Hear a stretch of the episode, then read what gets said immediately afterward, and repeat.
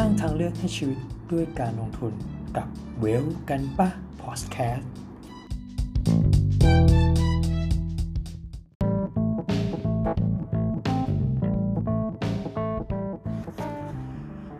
เลือกกองทุนที่ใช่ต้องมีค่าธรรมเนียมต่ำสวัสดีครับ อยู่กับเวลกันปะ EP 10ก็หลังจากที่เพื่อนๆทุกคนเนี่ยได้รู้ ไอเดียในการคัดเลือกกองทุน ผ่านกองทุนรวมเมื่อ 2 EP ก่อนนะก็คือเราต้องดูเรื่องของตัวนโยบายการลงทุนของกองทุนรวมนะครับผมแล้วก็ดูในเรื่องของตัวผลตอบแทน จากการดำเนินงานของกองทุนแล้วเนี่ยวันนี้เวลกันปะก็อยากที่จะมาแชร์อีกหนึ่งไอเดีย ที่อยากให้เพื่อนๆเนี่ยนำไปใช้ประกอบการคัดเลือกกองทุนกันนะครับผมซึ่งไอเดียนี้ก็คือค่าธรรมเนียมของกองทุนครับ ซึ่งค่าธรรมเนียมในการซื้อขายเนี่ยหรือค่าใช้จ่ายที่กองทุนแต่ละกองทุนเนี่ยเรียกเก็บจากเราเนี่ยมันเป็นส่วนสำคัญอย่างยิ่งเลยครับ ที่เราจะต้องตรวจสอบ แล้วก็เช็คให้ดีก่อนที่เราจะทำการซื้อขาย เพราะหากค่าธรรมเนียมสูงเนี่ยมันก็อาจจะหมายถึงว่าผลตอบแทนที่เราจะได้เนี่ยมันก็จะลดลงไป ดังนั้นเนี่ยเราจึงควรที่จะต้องเลือกกองทุนที่มีค่าใช้จ่ายต่ำเมื่อเปรียบเทียบกับกองทุนอื่นๆที่เรากำลังคัดเลือกอยู่ เพราะว่าถ้าสมมุติเนี่ยกองทุนที่เราเลือกเนี่ยมันมีนโยบายการลงทุนที่เหมือนกัน มีผลตอบแทนจากการดำเนินงานที่ใกล้เคียงกันเนี่ยตัวนี้แหละครับค่าธรรมเนียมของกองทุนรวมเนี่ยก็จะเป็นตัวตัดสินและเป็นตัวช่วยให้เราเนี่ยสกรีน และคัดเลือกกองทุนรวม ซึ่งค่าธรรมเนียมของกองทุนเนี่ยมีอะไรบ้างนะครับผมวันนี้เวลกันปะก็อยากที่จะมาแชร์ให้ทุกคนได้ทราบกัน ค่าธรรมเนียมของกองทุนเนี่ยครับแบ่งออกเป็น 2 ประเภทหลักๆ 1. คือค่าธรรมเนียมที่เรียกเก็บจากผู้ถือหน่วยลงทุน และแบบที่ 2 คือค่าธรรมเนียมที่เรียกเก็บจากกองทุนรวม แบบแรกเนี่ยมันก็เหมือนกับว่ากองทุนเนี่ยจะเรียกเก็บจากผู้ซื้อขายโดยตรงเลย ซึ่งค่าธรรมเนียมในส่วนนี้มันจะเกิดขึ้นตอนที่เราซื้อ หรือตอนที่เราขายหน่วยลงทุน ซึ่งจะเก็บเป็นเปอร์เซ็นต์ของมูลค่าของการซื้อขาย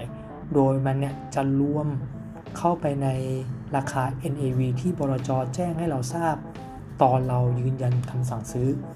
ยกตัวอย่างเช่นครับ กองทุนนึงเนี่ยมีราคา NAV อยู่ที่ 10 บาท เก็บค่าธรรมเนียมในการซื้อ 1%ถ้าเราซื้อเราก็ต้องซื้อที่ราคา 10.1 บาท ในทางกลับกันครับ บางกองทุนเนี่ยอาจจะไม่เรียกเก็บค่าธรรมเนียมตอนซื้อ แต่เก็บค่าธรรมเนียมในตอนขายเนี่ย เราก็จะขายที่ราคา 9.9 บาทแทน ซึ่งค่าธรรมเนียมที่เรียกเก็บจากผู้ถือหน่วยลงทุนเนี่ย มันมีอะไรบ้าง หนึ่งก็คือฟอนต์เอ็นฟีคือค่าธรรมเนียมขายหน่วยลงทุน เก็บตอนที่เราซื้อนะครับผม หรือเป็น back end fee คือค่าธรรมเนียมในการซื้อคืนหน่วยลงทุน คือเก็บตอนที่เราขาย หรือค่าธรรมเนียมในการสับเปลี่ยน ไม่ว่าจะเป็นสับเปลี่ยนเข้า หรือสับเปลี่ยนออก ตอนที่เราขายกองทุนเพื่อย้ายไปบลจออื่น ซึ่งปกติเนี่ยกองทุนก็จะไม่เก็บ เพราะเก็บจากตัว back end ไปแล้วนะครับผมอีกแบบหนึง่งค่าธรรมเนียมแบบที่2เนี่ยก็คือค่าธรรมเนียมที่กองทุนเนี่ยเรียกเก็บจากตัวกองทุนรวมเลย ค่าธรรมเนียมแบบที่2เนี่ยผู้ลงทุนเนี่ยจะไม่ถูกเก็บโดยตรง แต่กองทุนเนี่ยจะหักค่าธรรมเนียมในส่วนนี้ออกจาก NAV ของกองทุน ที่อัปเดตทุกๆวัน โดยเปอร์เซ็นต์ที่ค่าธรรมเนียมในส่วนนี้จะเป็นเปอร์เซ็นต์ต่อปี โดยจะเอาไปหาร 365 วัน แล้วนำไปหักออกจาก NAV ต่อวัน ยกตัวอย่างเช่นครับ กองทุนกองทุนเนี่ยเก็บค่าบริหารจัดการปีละ 1.8%ก็แสดงว่ากองทุนเนี้ยจะหัก NAV ออกไปเนี่ยวันละ 1.8%ทุกวันทุกๆวันทุกวัน และหาร 365 วัน ตัว ค่าใช้จ่ายหรือค่าธรรมเนียมในการที่เราจะต้องจ่ายให้กับ ตรงเนี้ยเราก็จะถูกหักไป